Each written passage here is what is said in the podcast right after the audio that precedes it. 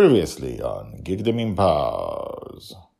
And I always say that one of the reasons what I think that science fiction and also why not fantasy and horror um, authors are so so important in our society is because we are able to imagine things if you want to build the future you have to be able to imagine it first you have to create narratives that uh, allow you to project yourself into the future or even into alternative presents so that's why i think it's so important what we do. Uh, not you just you don't just need scientists in in to progress. You also need writers authors. Today on Geekdom Empowers.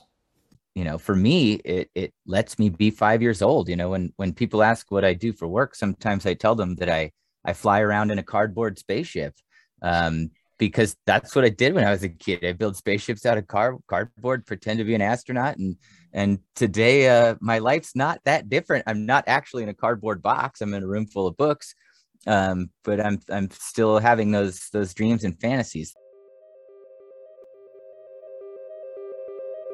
You are listening to Geekdom Empowers, the podcast about people empowered through their geekiness.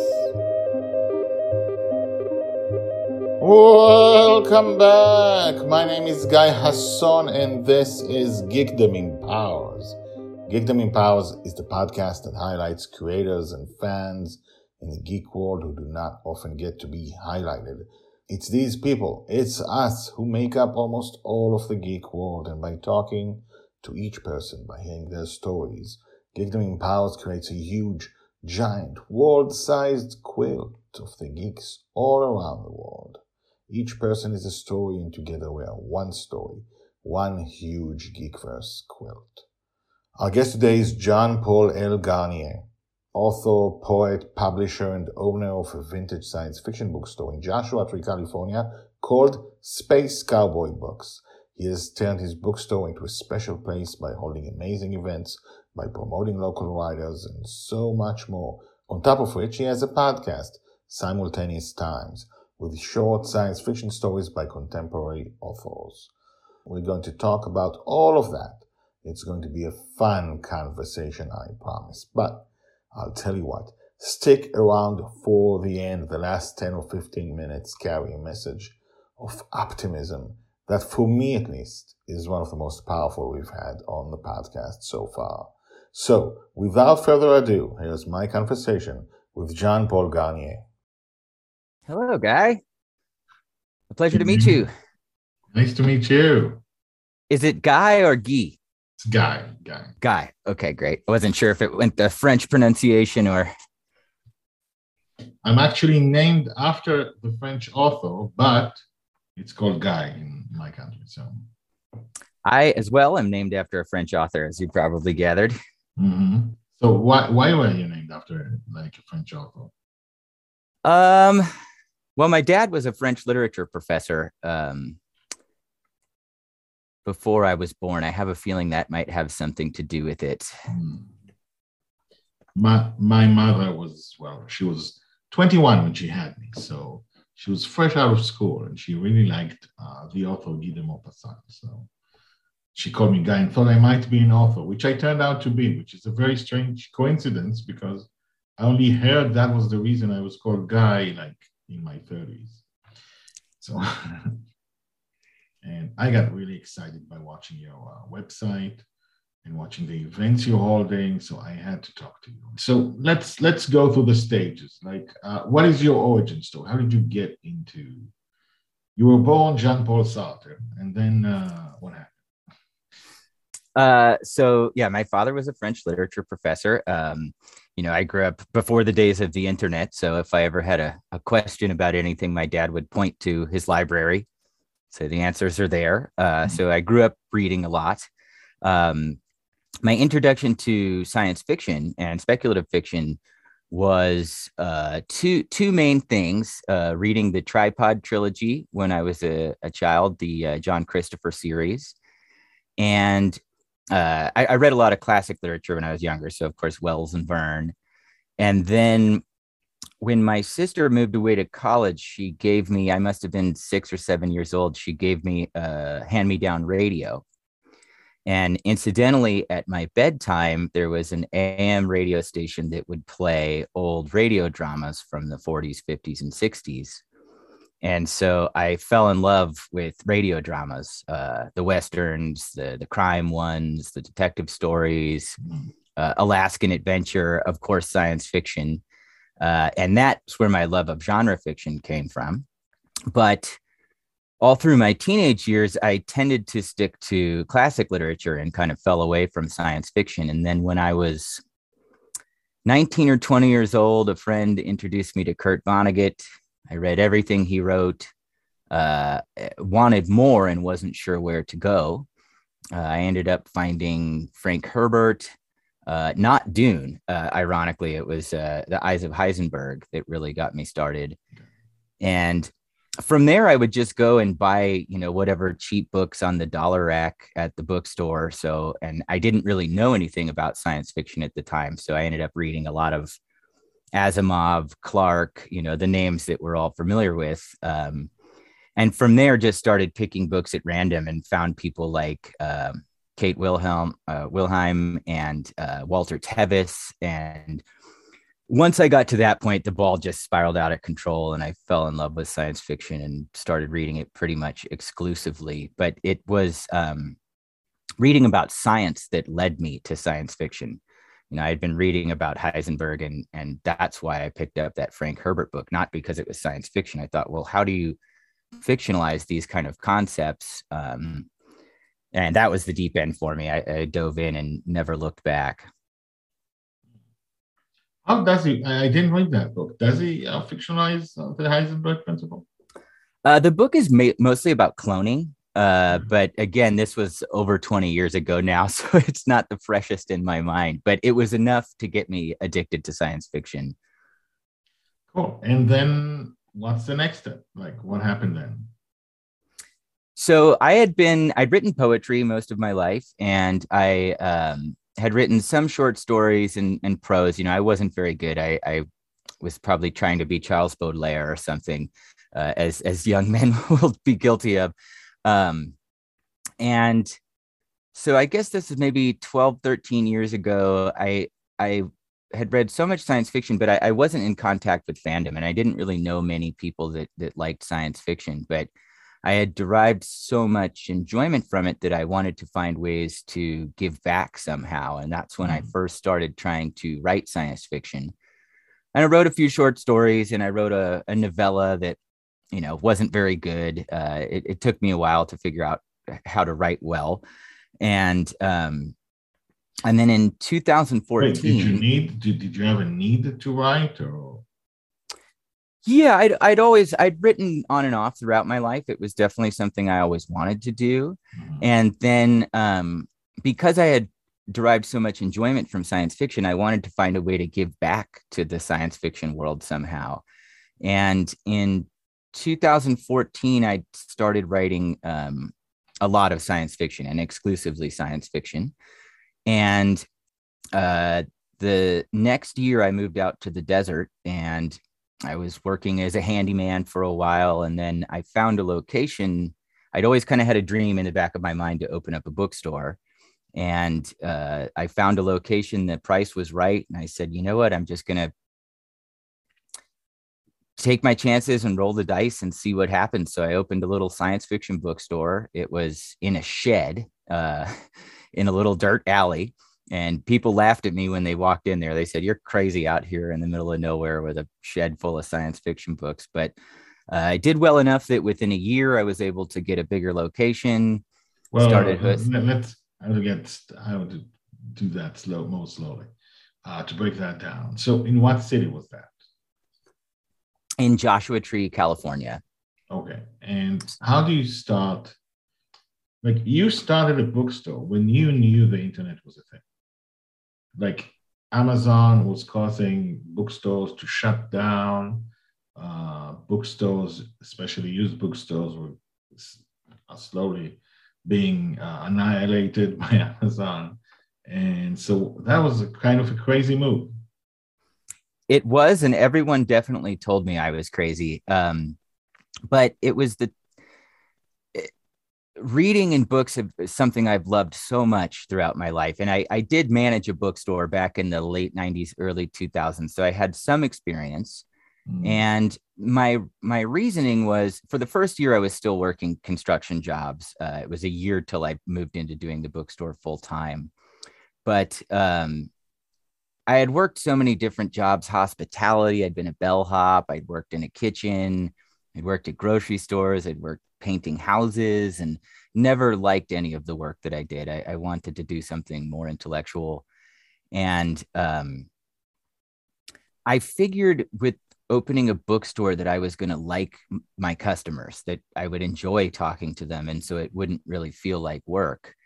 And I believe that anytime you're really passionate about something and you love something, it's going to attract those that that love it too. And you know, it's it's not like in working in the food industry or something where everybody eats. So you're going to deal with every type of person. But in a science fiction bookstore, chances are most of the people are going to be geeks like us, and and those are the people I want to meet and talk to.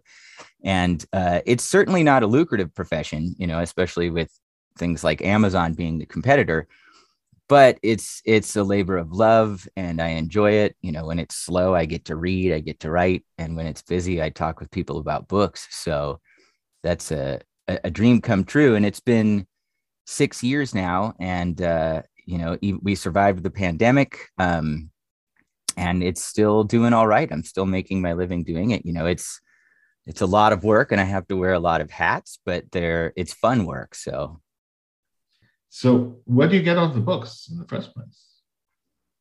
Uh, that's an interesting part of the job. Uh, I'll travel around. I try to buy large collections when I can. Uh, recently, I just bought a couple thousand vintage science fiction paperbacks from a bookstore that was going to go out of business. Um, a lot of digging. You know, you have to dig through a lot of garbage looking for the good stuff. And uh, at this point, I've just been doing it for so long. I've always been a book collector. So when I first opened, it was mostly things from my collection that I was willing to part with. Uh, although I was really sad to see all them go. It took me a few years to to not be like, oh no, that book's leaving, because I get attached to the books. Mm-hmm. Um, so uh, there's a lot of hunting involved, but uh, you know, I have some collectors that will sell to me and trade. So it's been an interesting way to meet other book collectors as well. And the name behind you, did you when did you pick that name? Was that the first name you ever gave the store? did you it it came pretty naturally for the store. Um we're located we're located in the middle of the Mojave Desert. So um and we're right, we're only a few miles from Joshua Tree National Park. So if you walk around this neighborhood, um, you definitely get a sense that you're in the West. Uh, it, mm. it, mm-hmm. feels very Western. There's tumbleweeds, cactus, um, and then of course the uh, the the space element, you know, the science fiction, and I've always been an astronomy nerd. Um, so it just made a lot of sense that you know I'm this wacky science fiction book dealer out in the Wild West, and we do sell westerns as well. sure. In the beginning, how'd you get people to the store? Like you were successful in one year. That's that is phenomenal for bookstore, for used bookstore. You know, bookstores hang by their fingernails to to to survive. So how and, did you do that? Uh, so it it is always a constant stress that it's not going to work out. There's at least a couple times a year where I go, oh no, it's it's over. Um, but I'm very fortunate where the store is located that we have a lot of tourist traffic. So that's that's always been a great help. And within a couple months of opening, we started doing free events for the public uh, old science fiction movie screenings, readings, occasionally music. We host plays, um, which has been a wonderful way to connect and work with authors. But it was also to a way to engage with the community and uh, bring people in. And like I said, the first year, people were really, you know, it was a very modest little shop, and and uh, uh, people just thought it was a weird idea. They didn't understand what we were trying to do. And when the first year was up, and I was really sick of being a construction worker, um, I I didn't know that it was going to work. I didn't know that I was going to be able to pay my bills. So I, I just jumped in and started working six, seven days a week uh, to see if I could make it happen. And, um, you know, I'm usually able to pay my bills. I, I it's not going to make me rich, but uh, I get to sit in a room full of books all day. So, um, and and of course, since then we've branched out uh, with the podcast, online events, so that we can work with international authors. And um, initially for the first few years i didn't try to sell books online or anything. I i wanted it to be a place uh, where it feels like the past when you come in. Uh, I, I don't know about everyone else but you know i get really sick of being on the computer all the time and i wanted to create a place where um, you know it was like it used to be uh, you know no, no internet service in there i don't have a cash register i just have a little notebook for a ledger uh, and, doing things oh, the old way. What do you mean? What do you mean? Um, yeah, that? I didn't. I didn't. I you know I I grew up my whole life haunting the dusty stacks bookstores and just being in love with those types of places. And I, I wanted to create a place like that where it it didn't feel modern when you came inside. I mean, I have modern literature and modern science fiction in the store, mm-hmm. but I wanted it to be a place where you know you don't pull out your cell phone it, it, it's a place to enjoy books and uh, you know I, I, specialize in vintage science fiction so we have a lot of old books and and i want it to feel like an old bookshop um, I, I, find that environment to be much more comfortable you know in, in a way the antithesis of a place like amazon but how do people pay if there's no cash register uh, well, I have a little box, you know, for the cash, and I can I can take credit cards with the phone. Um, but you know, there's there's never a computer in there. Uh, you know, people ask, how do you keep track of the inventory? And it's all in my head. I have it memorized.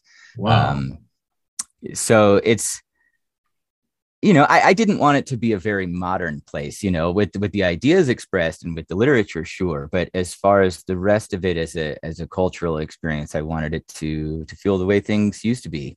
Tell me about the the events. I think the events that's where you began. That's where you began doing things out of the box uh, for for a bookstore. So how did you do that? Like, what kind of events did you do?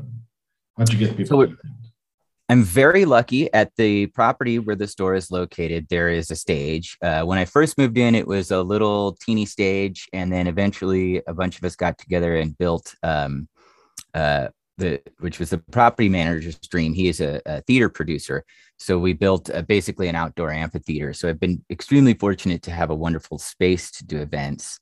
Um, I always try to start local whenever I do anything. So at first, I started inviting local writers. There was a local poetry magazine that I invited to do monthly events. Hmm. Um, we have a little projector, so we'd show old westerns and science fiction films from the 50s. And, uh, you know, we'll have a band play occasionally and then uh, plays, uh, which has been, th- those have been incredibly rewarding to be a part of uh, it just made sense to do because we had the right type of venue for it. And one of the ideas with opening the bookstore is I wanted to connect and work with other authors. When when I began writing science fiction, and for the first handful of years that I was writing science fiction, I didn't know any other science fiction writers, and I felt very alone in that. Mm-hmm. And so to connect with my local science fiction writers and, and see the really wonderful wonderful work that they were doing and become friends with these, you know, writers and publicists and people booking reading tours would start coming to us. And, uh, and then I just started reaching out to authors that I loved and, hey, we have this place. Would you like to do something? Uh, so we've hosted oh, probably over, over 200 events, wow. uh, uh, mostly in person, but, you know, in the last couple of years online as well.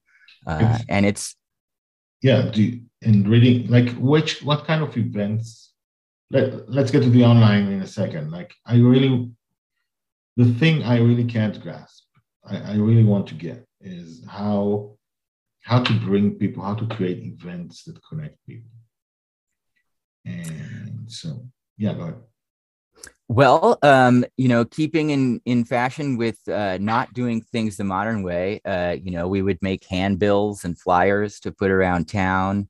Uh, you know, invite people for open mic readings, and it it didn't take I, I, think the town has changed since i've opened but originally when when we opened there was not a lot of that sort of thing literary events happening here so i think we filled a much needed um, gap hmm. to to have the local literary community have a place to do uh, to share their work and um, you know it just kind of caught on i mean every now and then an event you know not that many people show up but some people always come and they're just a good time. So, um, you know, host anywhere from two to five a month. And, you know, that's that the, the programming for the events is a lot of additional work on top of the bookstore, but that's the part where we can connect with people and, and that's the rewarding part. And, you know, we also have a free books for kids program. So we've had free books for kids day where kids can come and just take as many books as they want. We've had youth readings uh, through the local elementary schools and the local poetry magazine, and just really trying to give a place where people can have the um, freedom to express themselves. And we've never charged for an event. It's always something that we've wanted to uh, just do as a community service. And then you've got to, uh, to do online events. So when the pandemic hit and we were we, we had to close the bookstore down for a while, uh, which was very challenging. And I knew right then in in order to survive, uh, I had to build an online store and move the sales to online. Uh, but quickly, I realized that this was also a really wonderful opportunity to work with authors all over the world instead of just people that I could get to travel out here to the middle of nowhere in the desert. Um, and through the podcast that we do, Simultaneous Times, I had been lucky enough to meet a lot of wonderful authors all around the country and the world. And um, so just used that as an as an opportunity. We didn't want to stop what we were doing. And uh, I knew because travel is inconvenient for a lot of people, especially during the pandemic. I thought, well, you know, if we can get people to match up with time zones, um, there's no reason for us to stop doing this and uh, it, it's actually been a really wonderful experience because uh, apart from you know I, I love working with my community uh, here in Joshua Tree, but even more so working with the greater science fiction community at large, uh, because there is so much wonderful work being produced all over the world now, and uh, you know it's would be impractical to get someone up from Brazil to do a reading for an hour, but because we have you know the video phone uh we can do this sort of thing. And um it's just been a way to phone. yeah. It's been a way to further connect. And and you know anyone myself included that had a book come out last year uh, struggled for sales. It was a, it was a rough year to put books out and um i wanted to find a way to support writers where we could still you know hopefully generate some book sales because last year was a bad year to have a book come out and it's so much work writing a book uh, that it, it's tragic to have your your sales dip just due to circumstance. See, so how did you find the authors? And um, that that happens in a variety of ways. Uh, you know, we do always accept submissions. Uh, m- most of the writers that I've met have been uh, people I've met through the podcast, either either because they've submitted or you know a lot of times uh, I'll, I'll, be on twitter looking at, at what other writers are up to and when i see something that looks interesting uh, i'll just reach out and say hey do you want to submit a story to the podcast would you like to do a live event um, and yeah, basically, you know, if someone writes me and they say, "Hey, I have a new science fiction book coming out," I go, "Okay, well, let's see what we can do together." Or if if I really love someone's work, I'll hmm. I'll just write and ask. Uh, and it's it's been really neat because you know, people for the most part, people in the science fiction world are very friendly and kind people and and want to be involved in the community. So um, it hasn't been that hard to to get people interested. And of course, with the uh, with simultaneous times podcast i pay the authors as well. You know we're a semi pro um, so that's a, always a little easier to get people's attention to when there's some some money on the other end. I didn't know that. So let's talk about the podcast. Like like when did the podcast start? I mean so we began the podcast i think it was in March of 2018. So it's been just about four years. And um, was it 2017? I can't remember. We've done we've done 44 episodes once a month, and uh, for a while we were doing interviews interviews for the podcast as well. But we stopped doing that because it was getting impractical to meet people in person for the interviews due to the pandemic.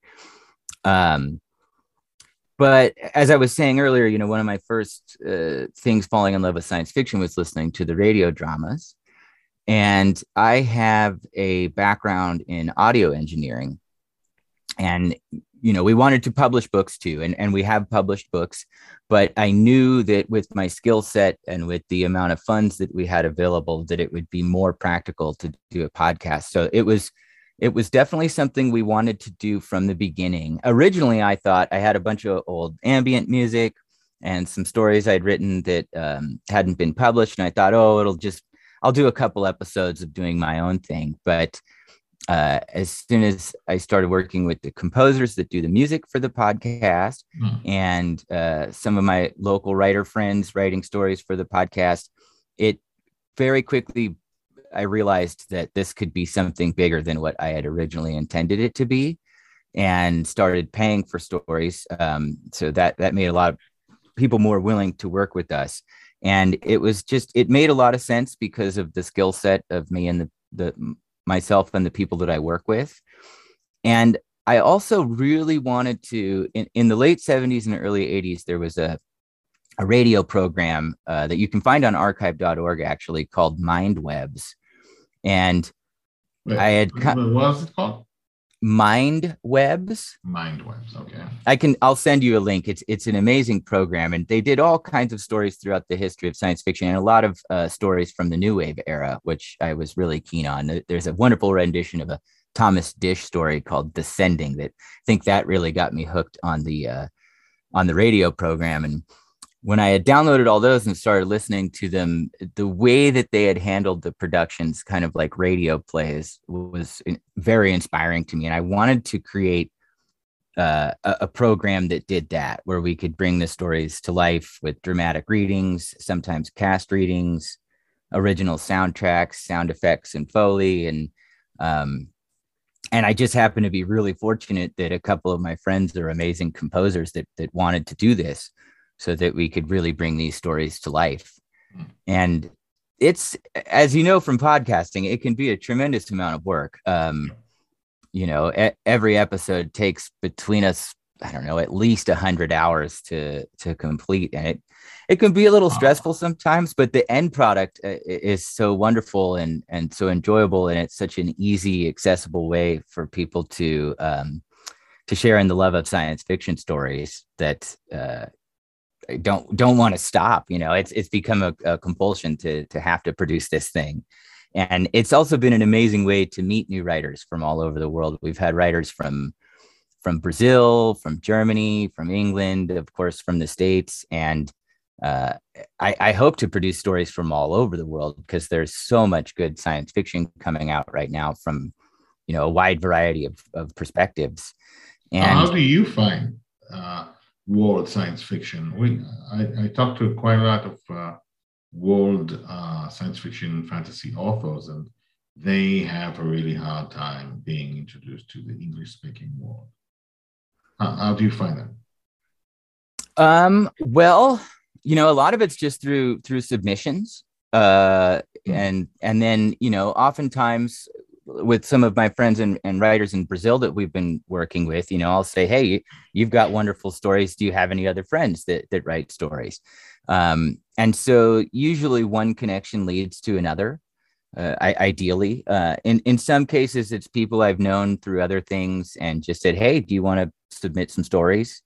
Um, it's not always a yes the first time there's a submission, but I, I find that usually we can either work on developing the story till till it does work or um, you know i always encourage people you know don't give up if there's one rejection you know please and send another. I you know ultimately i want to say yes and and produce stories um, and and ideally develop long-term relationships with the writers. You know with with the majority of the writers that we have on the podcast i try to invite them back uh, at least a couple times a year where um, you know because the fans listening love the stories well that they, want to hear more and, and so do i because i'm i'm a fan of all the of all the writers that we've produced.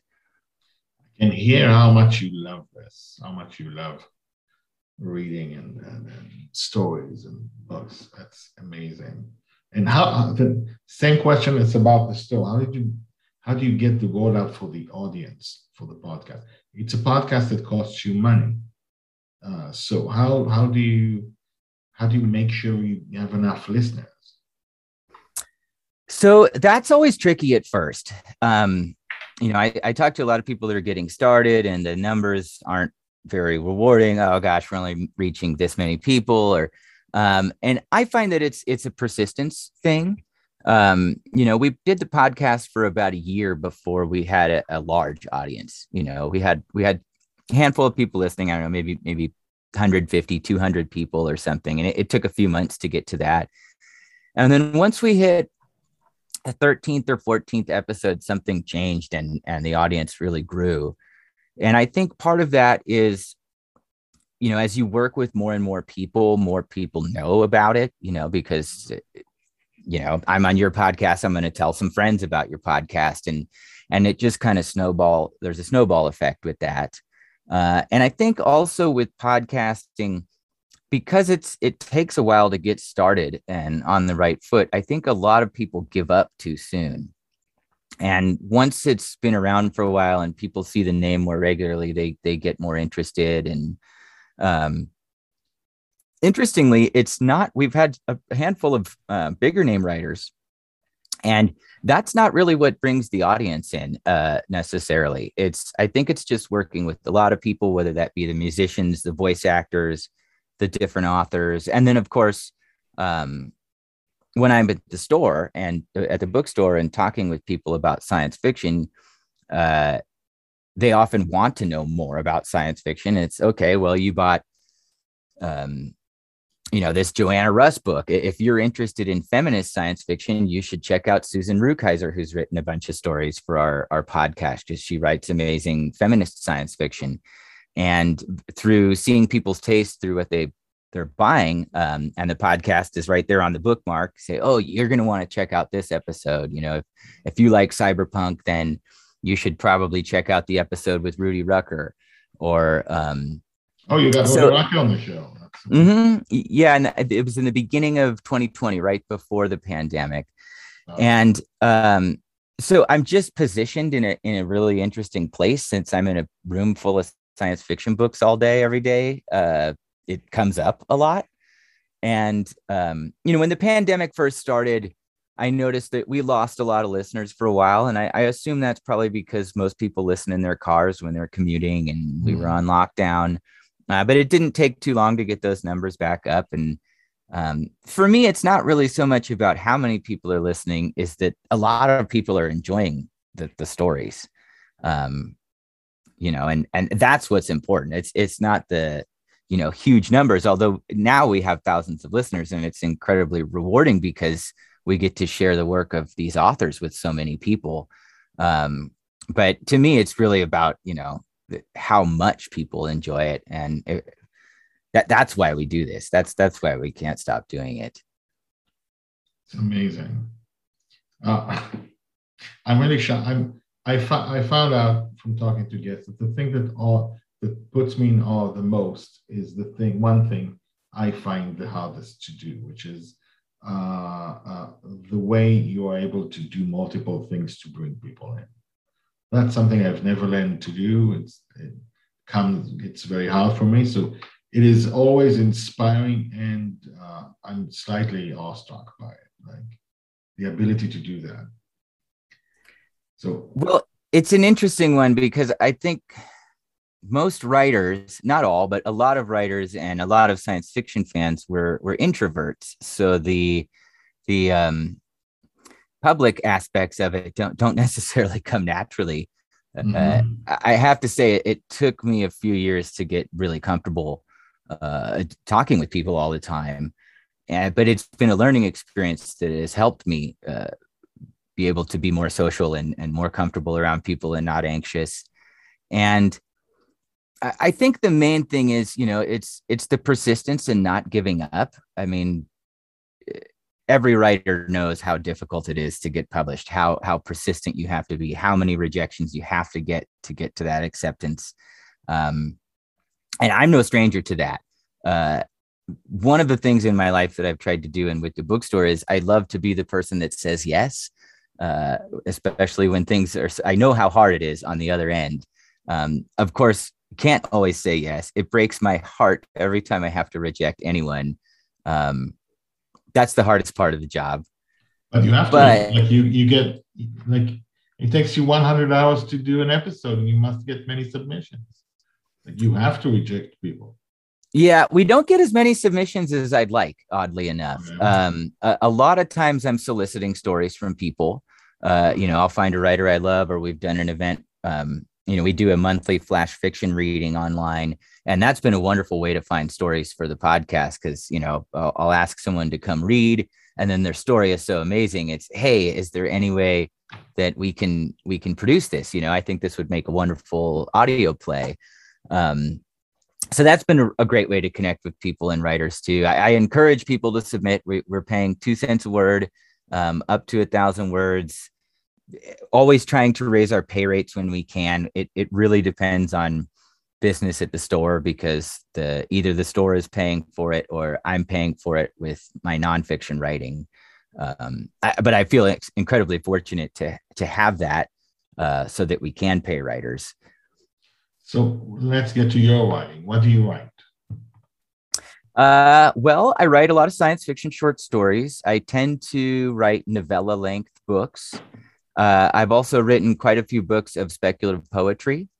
And uh, recently, this year, I became the editor of the Science Fiction and Fantasy Poetry Association's magazine, Starline. Um, so I'm very involved in speculative poetry now. And uh, that's always super rewarding to me because I, I, I love writing poetry, but I I wanted to be a storyteller through the poetry and and to do uh, narrative poetry, and it lends itself very well to science fiction. It's also a place where I can test out the ideas that I have for my short stories. I know sometimes I'll write a short story, get halfway through and go, ah, there's not enough here to to make a great story. Um, so oftentimes I'll write I'll write a poem about the theme and, and then adapt that into a short story. Uh, I've also written some plays uh, was lucky enough to have one of my plays produced at our theater. Uh, we did a, a, horror play for Halloween a couple years ago, and we were supposed to do a science fiction play that I wrote uh, this year, but we have to push back the live events for a while. So hopefully that'll be coming soon. But I'd say my the main part of my output for writing is probably novella length books. Uh, I published one last year called Garbage In, Gospel Out. Um, and then during lockdown, I wrote a few more. So hopefully those will happen soon. Um, do you have a couple you can show us? Like, uh... yeah, I do. Let me uh, let me grab them real quick. So this is Garbage In, Gospel Out, which is my first published novella that came out in January of 2020. Uh, it's it's a similar thematically. It's similar to 1984. It's about a propagandist um, but it's about a propaganda bureau where no one that works there really knows what the aim is. And um, it's sort of an unconventional novella in that it's told in a series of vignettes and there's some some cut up writing there's some auto generative writing in there um, a what lot of iteration. Real auto generative uh, writing or, or fake using predictive text to write, uh, doing cut ups. Um, so there's a whole variety of styles that go into it. Um, I'd say the book, it's it's a very unusual book, but when I had read Ice by Anna Kavan, it gave me the uh, the faith to write weird and and to to use unconventional narratives, which is not it's. I mean, normally I write more traditional science fiction, even sometimes very campy 1950s uh, style science fiction. Um, but I like I like experimental writing too, and and the uh, the writers that really cause cognitive dissonance. You know, J.G. Ballard is one of my favorite writers. Um, so very much inspired by those types of themes. Uh, before that, I had a collection of short stories called Echo of Creation, released yeah. by a, a, local publisher that's run by one of my friends. So that's more of my traditional science fiction stories. I have a, a new collection I haven't yet published of science fiction stories that's much weirder, uh, stranger themes and weirder writing.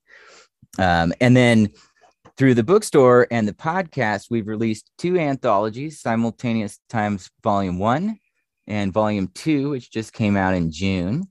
And these are both collections of uh, science fiction writers from the area here. Um, like I said, I always try and focus on local writers first and, and, then branch out. So we've released two anthologies of science fiction stories that are wonderfully illustrated.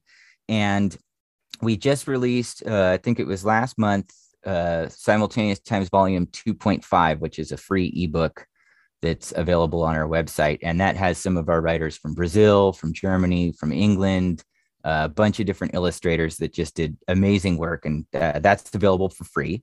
A lot of the stories that had appeared in the podcast, but there's always a couple stories that are appearing for the first time. And then I also have written Future Anthropology, which is a collection of science fiction poetry it's four different sections that had originally been published as chapbooks and then collected into one volume.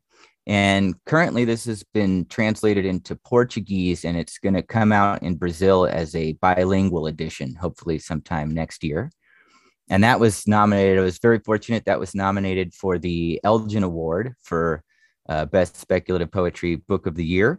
And then last year, I also put out Betelgeuse Dimming, which is uh, sort of a long lament about uh, when they'd announced that the star Betelgeuse was going to go nova. And every night I watched, hoping it would happen. And then I started so I could see a nova with my naked eye. Um, and then I started feeling more and more guilty about the potential civilizations around that star that I was wanting it to blow up. And and so it's about the the um mixed emotions that I had uh, revolving, you know, watching the night sky every night. And this was also nominated for the Elgin Award um, for Best Speculative Chapbook.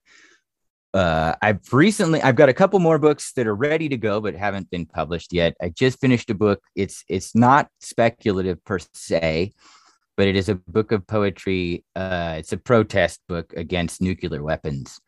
Um, and one of the really fun things we do with the with the poetry books is um, if you get this one for me, it comes with a CD, or there's also a free free download albums. I usually get together with the composers from the podcast, and we'll make a, an album out of the poetry book as well. So I'll do the readings set to music, and that's just been a lot of fun because me and my friends get to get together and you know have a glass of wine and make music and read poetry and I'm saying that is so much uh, uh, doing that. So like it sounds to me that you are not a suffering writer. Like it doesn't hurt you to write. Like you have an idea and you write it down and uh, and that's what you do, right? That really depends on the nature of the book that I'm writing. Um, you know, I I don't have to rely on writing to make my living, thank God, uh, because I'd probably be in deep deep trouble there. Um, you know, I'm a I'm a bookseller first and foremost in that regard. It it really depends. You know, uh, Betelgeuse Dimming was a difficult book to write mm. uh, because of the mixed emotions. Uh, last year, you know, during during shutdown, I started thinking a lot about the bigger problems we have in the world. I know this is kind of a weird response, but um, I, I, started thinking about you know the atrocities committed and and just the the larger problems that maybe aren't as immediate or they are immediate. We just don't really discuss them. And so, you know, I grew up in the '80s under Ronald Reagan. I remember doing duck and cover exercises. We were still doing them, you know, before the Cold War ended. And I started realizing what a product of that I was and hmm. um, writing the the it's called proving grounds the the one about nuclear weapons. That was very challenging because it is a negative subject. And it's i mean the talk about some of the worst ideas humanity has ever had and and the um the genocidal prospects of such things. Um I was really excited to finish writing it because I spent about a year and a half just thinking about the Cold War and reading everything I could about nuclear weapons, and it was a, a dismal affair. Um, and it, filled it, it, filled me with a lot of rage. The the, the book is very angry. Um, it's meant to try and make people angry enough to get involved and sign some petitions and get involved with the anti-nuclear weapons organizations um, because it's it's really you know along with many other things a global issue that we're all at risk from. And for some reason when the cold war ended we stopped having the conversation about nuclear weapons but there are still something like 15,000 nuclear weapons out there pointed at each other. And what what wh- why you know we, we Some uh, are, sold in the black market now just because Russia can't uh, yeah. Did you know I think I know uh, it was either to Coke or to Pepsi. I think uh, there was a time a few decades ago when Russia made a big uh, signed a deal with either Coke or Pepsi one of them but they couldn't pay they didn't have money to pay them. So they paid them with submarines. They paid submarines to the big companies.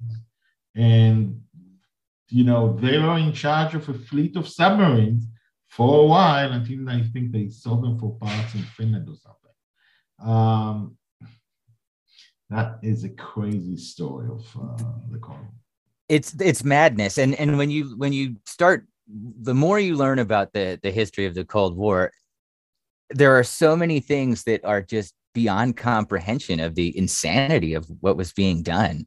Um, of course, you know, we got to space because of it too, which, you know, that's cool. But, um, but I also believe that was all a front to uh, allow these companies, the military industrial complex, to proliferate these weapons.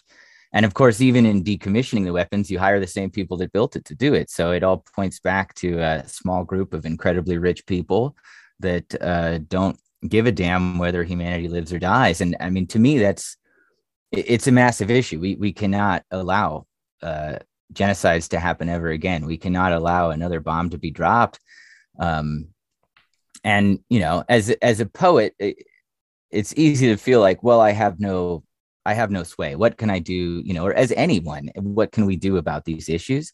But I, I think it's the type of thing where whatever it is that you do that you can do, that's where you apply yourself and and try to make a difference. And I think there there's a misconception in our world, uh, definitely in the United States, that the arts don't make a difference, and that's simply not true. Uh, you know, anyone that says writing uh, can't change the world ha- has missed a lot of books. I mean, think of um, the Communist Manifesto, and then tell me that books can't change the world.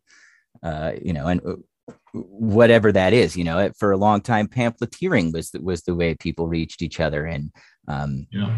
I think that the artist or the writer does have great power, uh, and and we've been sold this myth of being disenfranchised, uh, and of course, you know, it's hard to get writing out there, but if I can convince one person, one other person to be an anti-nuclear activist, then um, I've succeeded. And and sometimes it only takes one person to to make that big difference that that makes life better for everyone. So I tend to be optimistic. I, I I try to be optimistic with these things, and I think that's one thing that draws me towards science fiction. And I've I've said this before. It's you know in writing about the future we have to we have to presuppose that there is a future and if there's a future then there's hope so um you know uh, if there's a social responsibility to science fiction i think that is that we need to be the ones that can imagine positive futures because if we can't imagine them how can we make them a, a, reality? And that's the the role of the artist and the writer you know it can just be entertainment too of course there's nothing wrong with that. But um, we can be the ones to imagine and once something's been imagined then the steps can be taken to make it a reality. Uh, and I, am excited to see around the world um, uh, you know obviously dystopian literature has been quite popular for a long time but we, are seeing more and more positive futures coming up. And uh, how do we grapple with our societal problems? And how do we envision that to to be better and to make progress? And and once we've envisioned it then i think we can start implementing it. So i, I think that writers and artists have a considerable amount of power in the world when it comes to our thinking of what is possible.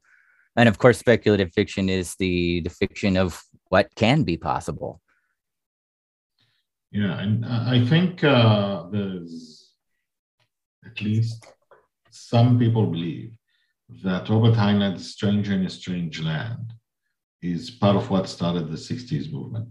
Uh, and I remember stories from uh, my grandmother who was in World War II. Um, she was Polish, Jewish. She had to run away to Russia. And uh, um, and they used to get pamphlets, like you say, they used to get pamphlets from, and she quoted them to me 70 years later, you know, um, 70, 60 years later. Um, and, and she, they moved people so much. And it was like there was only one blog in the world, and it was this person. And he said, uh, you know, he try to uh, move people and get them to to to to act and I think if it's if, if it's done passionately, then it will work. You know, if when you love something, um, it's hard not to respond to someone loving something. You know, and, and that's one of the things I, I love so much about the science fiction community. You know, for for whatever faults it might have, we all love science fiction, and when you love something, it's it's easy to spread that love.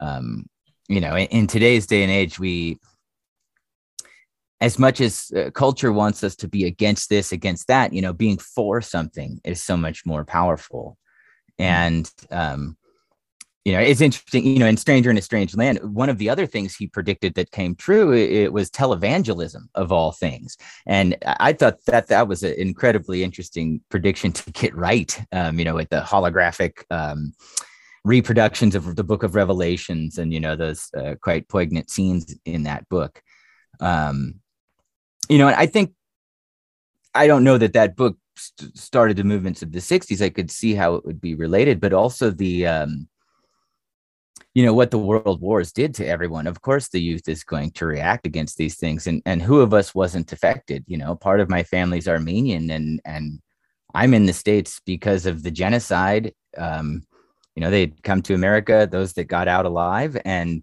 and ended up back in France and then had to leave France because of World War II. Um, so, I mean, the World Wars, I, I, don't know if it left anyone on the planet unaffected. And, um, you know, as a science fiction writer, what, whatever I can do there, you know, I, I think uh, preventing that sort of thing ever happening again to any people's, uh, especially with the, you know, I can't speak to the rest of the world, but in, in, American politics are particularly ugly right now, um, and and have been really terrible. And a lot of the nuclear treaties uh, were torn up and thrown away, and um, you know we we can't let that happen because what what will that do to future generations? And we have we have bigger fish to fry too than than just not getting along with each other. It's time to team up as a as a world. Uh, to fix some of our world problems. Yeah, I, I was I became I live in a country where, uh, which is we without a lot of powers, and uh, there's a lot of injustice. And I became, I tried in my 20s uh, to create, to create really um, moving stories, books, plays, and I saw that not only could I couldn't change anything. I was, I also became jaded because I saw that politics has so much, so many levels to it in which things can die, new ideas can die. And I did become uh, jaded to the idea that maybe we can't change anything. Um, while deep inside, you can't write if you can, if you think you can't change anything. Uh, so what I do is I change, I touch people's uh, souls instead of trying to move them to do specific thing. Um, but that is a really good case. And I was also jaded by um, you know, the United States had some of the best satire uh, in its history with uh, Stephen Colbert, The Colbert Show, and The Daily Show with Jon Stewart. Really amazing, smart, funny, popular comedy satire on uh, bad things that are happening, and uh, especially in the United States. And then Trump came. And most of the people, which is the opposite of what they talked about. And I, uh, I thought maybe doesn't change anything. But you're right, you know. Go ahead. It, it's hard to say. Um, I think satire is incredibly important, and you know the the book I showed you earlier, "Garbage in Gospel Out." It's it's a satirical novel, uh, so I'm not above doing satire myself. And I think that uh, when it comes to prejudice, that laughter is one of the easiest ways to begin to break down that wall. If when we can laugh together or laugh at each other, um, then we it, it's a commonality, and it's a, it's always a good place to start. But I don't think it's enough in and of itself. Mm-hmm. Uh, however, one of the most powerful things about fiction, I also used to be extremely jaded. I was I was a pessimist for a lot of my life, and learning to write really taught me empathy. You know, if you're going to write characters, you you have to be someone else for a moment. Uh, you really have to understand other people, and I, I can't claim that I understand everybody, but it it um, being a writer has certainly made me want to to be curious about people's stories and want to hear everybody's stories. I mean, there's a there's a story that I, I love to share. One day I was at the saloon in town and I was talking to uh, just another guy that happened to be there having a drink. And as an introvert, I'm not the type of person that's always been inclined to just speak to a stranger. But being a writer has taught me to want to do that. And I was speaking to this man and hearing a little bit about his life story and he happened to have been uh, to work on nuclear submarines uh, for a good portion of his life. And one of the things I love to ask people is, well, you know, in, in any profession or or background, you know, what do you do in your free time? Uh, so I asked this guy, you know, what do you do when you're not manning the the submarine? And he looks at me and he said, "Well, we play tag." And I thought, this is what, in the what submarine? A, in the submarine. And I thought, mm-hmm. what a what an amazing image that you have all these people down in a submarine prepared for war. It's this extremely grim, dark situation. And then when given the opportunity, they act like children and, and play and have fun. And and what a beautiful story that is, and how easy it would be to judge someone based off of their circumstances. But the reality is they're no different than you, right? None of us are that different. We all have that inner child. Uh, whether we engage with it or let it out is a, is another story. And I think that's one of the magical things about writing fiction. It it allows you know for me it it lets me be five years old. You know when when people ask what I do for work, sometimes I tell them that I I fly around in a cardboard spaceship. Um, because that's what I did when I was a kid. I built spaceships out of car cardboard, pretend to be an astronaut, and and today uh, my life's not that different. I'm not actually in a cardboard box. I'm in a room full of books, um, but I'm I'm still having those those dreams and fantasies that are that are so much fun. And so writing has taught me not to be jaded, and I think um, it's it's not just writing that can do that. I think reading can as well, and that's one of the reasons it's so important that as a global community, uh, we hear each other's stories, you know, that they're not just coming from one place. Um, because then we can see what our commonalities really are. And, and uh, if there's differences, we can t- identify those and begin to understand them. Is, that is, those are great points and it's really inspiring. And you also got me to think differently about uh, things, which is amazing. So thank you very much. And yeah, in a way, writing yeah. is writing is the only form of telepathy that we've ever come across uh, real telepathy where it is a direct passage into the thoughts of another um, and because we have that access i mean that that's magic in itself um, because we have that access uh, what better way to get to know each other to understand each other to um, break apart cultural differences and, and embrace those things Sure. Stories are, if you write a story, you have a good story, you have to identify with the other person. Like you have to, with the, the, the protagonist and the antagonist, you have to identify with the different people you have. You can't write a really good story without doing that. And for example, when uh, if you, I, when I was in university a long, long time ago, like 2000 years ago, um, there was uh, most of the people, you know, learning arts. I was learning the theater, so most of the people are uh, leftists. Uh, uh, but there was one from the right, and she, which in this case means she, uh, it's nationalistic, and she wrote a story, a, a short play about, um, you know, in Israel, constantly at war with someone, uh, about uh, a woman on the other side, a mother on the other side, who is also crying for her uh, dead child who was a soldier. And she was a, which is, it's a trivial thing. Of course, people everywhere cry for the dead kids. That's like basic understanding of what humans are. But that was too much for the place where she came from. They said you're a leftist now and you, you know, whatever things we believe in, because we have to, that they didn't say that, they had to believe the other side was evil in some way and not as human as we are to be able to want to kill them. And you have to, in, when you're writing, you have to make people understand that everybody is a human being.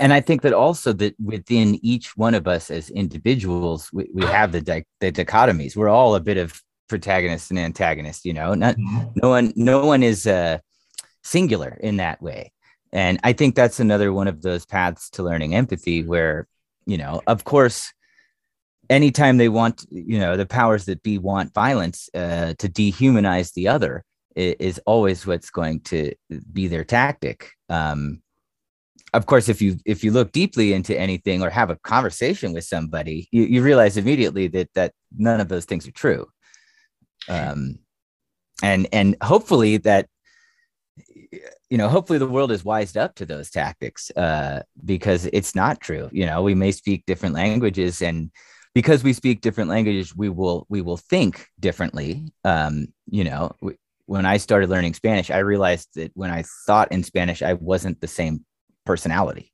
Uh, so I think a mm-hmm. lot of our personality is based on the languages we speak, but that's not an insurmountable barrier. We can learn languages. Um, and at the very least read translation and and um, learn about the different ways of thinking and they're not that different i mean i think they're they're generally nuanced and and subtle but very interesting and um you know for instance in spanish one of the things i discovered was that uh things that, that if i had said in english would have very little weight to them were actually quite powerful in spanish. So the um you know the level of emotion tied into different words and phrases could be different. Mm-hmm. uh, and, and that may be a place where we end up misunderstanding each other but of course it's an opportunity to understand each other as well. Can you give an example of that for like? Um well when i was i when i was painting houses uh, i worked with primarily guatemalans and there was uh, an old guy victor who I would often work with who didn't speak any English. And uh, when my Spanish was getting decent enough to to have a conversation, and um, I remember one day we were talking about family and um, you know how we view family can differ from culture to culture, but um, I, I don't remember the exact phrase, but you know he, was telling me he was too old to learn English. You know, he's too too old to pick up a new skill like that. Um, and and how how happy he was that I had made an attempt uh, to communicate with him.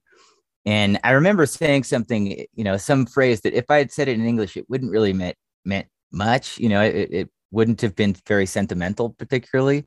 But um, in saying this out loud, it like brought tears to my eyes. Where I'm like, oh wow, that's um, even though we're saying the same thing that the meanings can be altered by language and you know I, I wish i had the propensity to learn all kinds of languages because you know what how many personalities do we each have in there when when we um, are educated in different ways of thinking yeah did you read the languages of Pao by jack vance i haven't read that one but I, i've read some jack vance it what you say reminds me of that. He basically says that you know there's lots of planets, and there's like a world of wizards or whatever, and they're not really wizards, but what they do is they know 70 languages, so they're able to manipulate entire societies by putting in concepts from different places into the language, and then slowly mm. letting the result come out. yeah and it affects the way it affects the way we think of things like time um, you know um, ted chiang d- uh, addressed that beautifully in stories of your life. Um, I, I, tend to find with my taste in science fiction when when the theme of linguistics and communication barrier comes up I, am that's usually my favorite. Um, I, I, also like when theology and and philosophy are addressed uh, you know cha- challenge our own ways of thinking in, in any way we can. And and the speculative fiction is a wonderful place to do that because we can invent entire new worlds of course. I mean that's that's self-evident with science fiction but um, that gives us so much opportunity to think about alternative ways of being and thinking and, and coexisting with each other Thank you so much to Jean-Paul. I should say that as I was searching the web for information about Jean-Paul that I could share with you, I let Google accidentally autocomplete my search just one time. And ever since, I've been getting ads for Jean Paul Gaultier, and they just won't stop.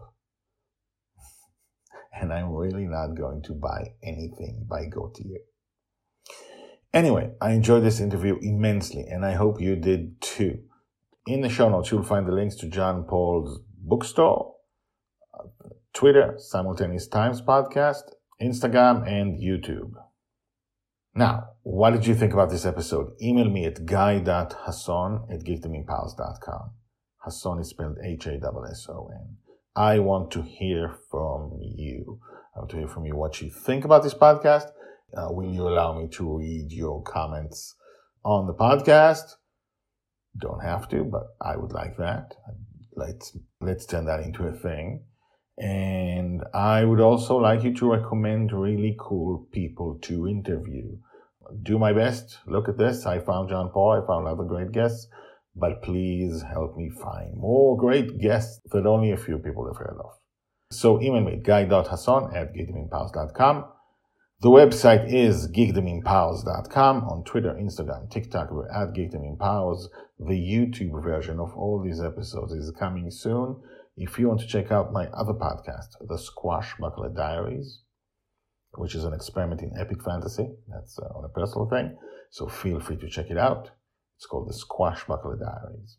I will see you next time, and for now, have an empowered day.